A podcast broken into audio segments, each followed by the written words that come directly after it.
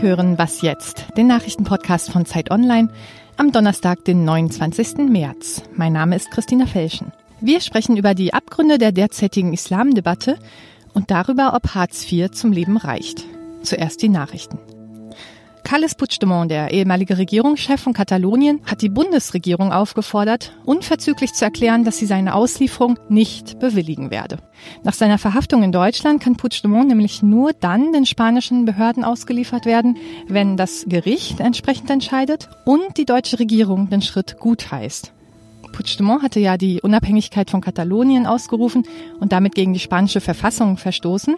Seither war er im Exil in Brüssel. Wenn er jetzt nach Spanien zurückkehrt, dann droht ihm eine jahrelange Haftstrafe. Mehr als 16 Jahre sind seit den Terroranschlägen vom 11. September mit fast 3000 Toten vergangen. Jetzt hat ein US-Bundesrichter den Angehörigen der Opfer erlaubt, das Königreich Saudi-Arabien auf Schadensersatz in Milliardenhöhe zu verklagen, wenn sie selbst eine Verwicklung der Regierung in die Anschläge beweisen können. Als wichtiger Verbündeter der USA war das Land bisher gegen Klagen gefeit. Und US-Präsident Donald Trump, der hat einen weiteren Mitarbeiter gefeuert, wieder mal per Twitter. Dieses Mal soll David Shulkin gehen. Das war der Minister für Kriegsveteranen. Er soll Geld verschwendet haben. Als Nachfolger ernannte Trump seinen eigenen Leibarzt Ronnie Jackson. Jackson war bekannt geworden, weil er Trump eine ausgezeichnete Gesundheit attestiert hatte. Redaktionsschluss für diesen Podcast ist 5 Uhr.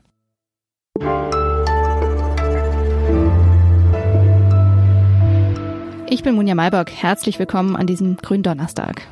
Zum Islam hat ja jeder eine Meinung. Alle paar Monate gibt es eine sogenannte Islamdebatte. Dabei ist der Tonfall oft schrill und manches gerät durcheinander. Zum Beispiel so unterschiedliche Themen wie Integration, Islam und Terror. Gerade gibt es wieder so eine Debatte. Angestoßen hat sie diesmal der neue Innen- und Heimatminister Horst Seehofer. Darüber spreche ich jetzt mit Yassin Mushabash. Er ist Redakteur im Investigativressort der Zeit. Hallo Yassin. Hallo. Na? Horst Seehofer hat ja jetzt gesagt, der Islam gehört nicht zu Deutschland. Deutschland sei nämlich christlich geprägt. Auf Nachfrage hat er dann noch ergänzt, die in Deutschland lebenden Muslime, die würden schon zu Deutschland gehören. Also eine ziemliche rhetorische Verrenkung, oder? Ja, ähm, ich finde nämlich schon diese Frage, gehört der Islam zu Deutschland, eigentlich eine ganz unsinnige Frage, weil sowohl wenn man sie bejaht als auch wenn man sie verneint, ergibt es eigentlich keinen Sinn. Man kann die Frage stellen, hat der Islam Deutschland geprägt? Dann ist die Antwort ganz klar nein, jedenfalls nicht im selben Umfang wie das Christentum. Wird der Islam Deutschland in Zukunft prägen? Wissen wir nicht, in welcher Art und Weise und Intensität das geschehen wird. Aber was soll das bedeuten? Gehört dazu oder gehört nicht dazu? In Wahrheit verstecken sich ja dahinter ganz andere Aussagen und ich glaube, das ist auch das, was Horst Seehofer hier gemacht hat. Er hat etwas gesagt, was er gar nicht meint. Und warum tut er das? Ich nehme an aus politischen Gründen. Ich nehme an, weil in ein paar Monaten Landtagswahlen in Bayern sind und er das Gefühl hat, dass er äh, damit gut ankommt, äh, vielleicht auch unter dem Eindruck von bestimmten Umfragen. Und das erklärt zum Teil solche Aussagen. Aber nun ist er auch Bundesinnenminister und Bundesheimatminister und damit hat er mehr Verantwortung, als sich um das Wohl der CSU in Bayern zu kümmern. Und äh, deshalb finde ich das äh, kritikwürdig, um nicht zu sagen auch ein Stück weit verantwortungslos. Wie könnten Islamdebatten denn besser laufen? Ich glaube, dass sie viel vernünftiger, viel weniger hysterisch, viel ruhiger geführt werden müssten. Und äh, man müsste damit anfangen, glaube ich, dass man sagt, was man meint. Eben nicht so einen komischen Satz, der Islam gehört oder gehört nicht zu Deutschland, sondern dann soll man doch sagen, was man meint. Man könnte zum Beispiel sagen, das wäre ja immerhin eine Meinung. Ich würde mir wünschen, es würden weniger Muslime in Deutschland leben. Oder man sagt, ich wünschte mir, es würden weniger Muslime nach Deutschland kommen. Oder man sagt, ich glaube, der Islam ist mit dem Grundgesetz nicht vereinbar. Das sind konkrete Meinungen und da kann man dann drüber diskutieren.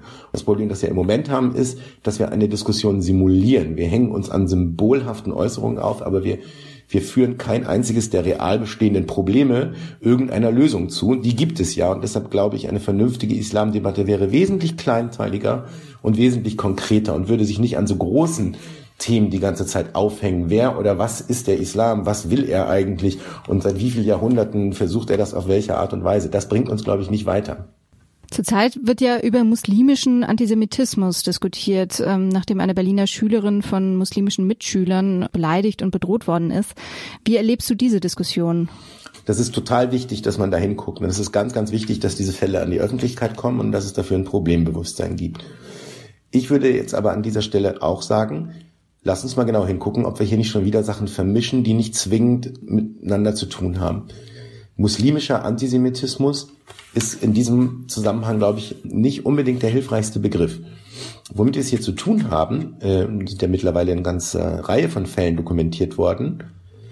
Das sind antichristliche, antijüdische Äußerungen, auch Mobbing durch Schüler, die aus muslimischen Ländern stammen. So. Das bedeutet aber noch nicht, dass ihr Antisemitismus zwangsläufig muslimisch ist. Nehmen wir zum Beispiel Syrien als Beispiel. Syrien, ein Land, das man wirklich nicht als besonders religiös geprägt beschreiben kann, zumindest nicht durch seine Regierung, eine nahezu säkulare Regierung, hat jahrzehntelang ihre Bevölkerung zum Antisemitismus erzogen, aus politischen Gründen, aus Feindschaft zu Israel heraus, nicht aus religiösen Gründen. Wir Deutschen müssten eigentlich ganz gut verstehen, wie dieser Mechanismus funktioniert. Wir kennen das aus unserer eigenen Geschichte, dass eine Generation von Menschen zu Antisemiten erzogen wurde. Und diese Menschen sind zum Teil unter den Flüchtlingen aus Syrien nun hier in Deutschland und haben ihren antrainierten Antisemitismus natürlich noch im Kopf und geben den auf der eine oder andere Art und Weise wahrscheinlich auch an ihre Kinder weiter. Dieses Problem muss man angehen, das muss man lösen. Die Frage ist, löst man es besser, wenn man das muslimischen Antisemitismus nennt? Ich glaube nicht. Ich glaube, man löst es besser, wenn man sagt, es gibt ein Problem mit antisemitischen Vorstellungen unter Einwandererkindern aus bestimmten Ländern. Lass uns was dagegen tun. Vielen Dank, Yasin. Sehr gerne.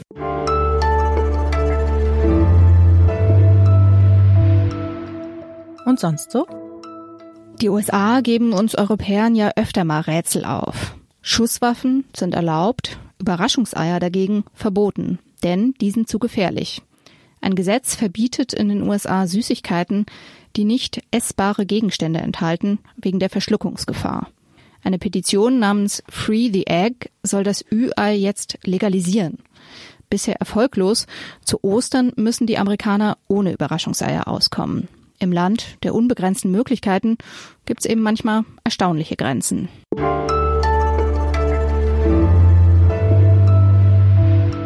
Hartz IV bedeutet keine Armut, hat Jens Spahn, der neue Gesundheitsminister, kürzlich gesagt. Seitdem wird mal wieder diskutiert. Reichen 416 Euro, so viel sind es ja, wenn man alleinstehend ist, zum Leben.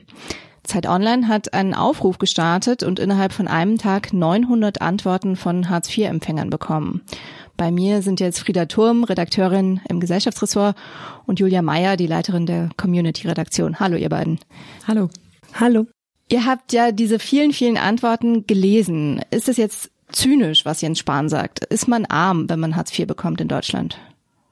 Also zunächst einmal waren wir total überrascht über die Masse an Zusendungen. Ähm, wir haben die Umfrage auch irgendwann geschlossen und wir hatten die quasi nur 24 Stunden auf und es waren so viele Einsendungen und sozusagen der Tenor ist schon natürlich ähm, Wut über die Aussage von Jens Spahn, wobei wir auch überrascht waren, dass es jetzt nicht so wenig, also circa ein Drittel, vielleicht ein bisschen weniger als ein Drittel Leute gegeben hat, die gesagt haben, nee, wir kommen damit klar, das stimmt. Und die Antworten sagen auch ganz klar, also für einen absoluten Großteil der Leute bedeutet Hartz IV ganz klar Armut. Die Leute erzählen, dass sie sich teilweise wirklich Sachen vom Munde absparen, um zum Beispiel den Kindern mal was zu kaufen. Also Leute, die wirklich äh, überlegen, was esse ich heute noch. Ähm, jemand, der erzählt hat, ähm, er isst nur einmal am Tag. Also solche Dinge, die aus meiner Sicht äh, ganz klar sagen, dass es Armut bedeutet. Hängt es denn auch vom Alter ab oder von der jeweiligen Lebenssituation? Es hängt von ganz verschiedenen Umständen ab, auf jeden Fall vom, vom Familienstand. Also ähm, Alleinerziehende mit Kindern, die haben es sehr, sehr schwer. Es hängt aber auch ganz entscheidend davon ab, äh, wie lange jemand schon Hartz IV bezieht. Also je länger jemand äh, von dieser Grundsicherung abhängig ist, desto schlechter geht es ihm eigentlich, haben wir in diesen Antworten erfahren. Und woran liegt das? Also die Leute, die Hartz IV nur brauchen, um ein, zwei Jahre zu überbrücken, weil sie kurz ähm, arbeitslos sind, vielleicht nach dem Studium direkt, die haben, also zum einen haben die noch ein sehr gutes soziales Umfeld meistens, die haben auch die Hoffnung, ähm, eine gute Perspektive, dass sie bald einen Job finden. Das ist so die, die soziale, die psychologische Seite. Und außerdem haben die meisten, wenn sie kurz nur Hartz IV beziehen, auch einfach noch ein kleines Polster. Das, alleine, dass man heile Möbel zu Hause hat, dass man ähm, ein gesundes Gebiss hat, dass man ähm, irgendwie ein funktionierendes Fahrrad hat. Das sind alles so Kleinigkeiten, die aber natürlich, wenn man zehn Jahre, 15 Jahre von Hartz IV lebt, einfach irgendwann diese ganzen Ressourcen zerbröseln. Und dann macht sich diese Armut, zeigen die Antworten einfach nochmal richtig doll bemerkbar. Wie ist das denn, wenn man jetzt jahrelang Hartz-IV-Empfänger ist? Was man oft dann so liest, ist so, ja, dann bröckelt auch irgendwie das soziale Umfeld, man kann gar nicht mehr am gesellschaftlichen Leben teilnehmen. Ist das tatsächlich so? Genau, also das war eigentlich so die, die Hauptverzweiflung von vielen Menschen, die gesagt haben, wir kommen nicht gut zurecht, war wirklich Sätze wie, äh, mir sind die Freunde weggebrochen, ähm, eigentlich habe ich mich nur noch geschämt, auch äh, selbst wenn ich auf ein Bier eingeladen wurde und so weiter und so fort. Und das da, was Frieda gerade gesagt hat, das hat natürlich auch, wenn das ein Jahr ist oder zwei Jahre, ist dann natürlich eine ganz andere Perspektive noch vorhanden. Wenn das aber 15 Jahre geht äh, und man, weiß ich nicht, nie wieder ins Kino gehen kann, Theater und sonstige Kulturangebote wegfallen, dann sagen die Leute schon, nee, das ähm, hat mich vereinsamen lassen. Also das Wort Vereinsamung, niedriges Selbstwertgefühl, Selbstachtung geht verloren, das waren so ähm, Worte, die in sehr, sehr vielen Beiträgen auftauchen. Und die Scham spielt auch eine ganz große Rolle. Also Leute, die uns beschrieben haben, wie sie versuchen, den Schein aufrechtzuerhalten. Also dass sie äh, zum Beispiel in der Wohnung noch Kleidung tragen, die eigentlich längst zerschlissen ist, damit sie sozusagen die wenigen guten Sachen, die sie noch haben, für draußen äh, aufbewahren, damit sie sozusagen nicht nach außen hin arm aussehen. Also da haben sich Leute teilweise wirklich mh, hm, richtige Strategien überlegt, wie man ihnen die Armut nicht anmerken kann. Danke euch. Gerne. Gerne. Das war's schon für heute bei Was jetzt? Jetzt ist erstmal Ostern. Ich wünsche Ihnen ganz schöne Tage, egal ob mit oder ohne Kirche. Hoffentlich mit viel Schokolade. Ich finde ja, dass man nie zu alt ist, um Ostereier zu suchen. Und vielleicht scheint sogar mal die Sonne. Das wäre doch was. Unsere nächste Folge gibt's am Dienstag. Bis dahin.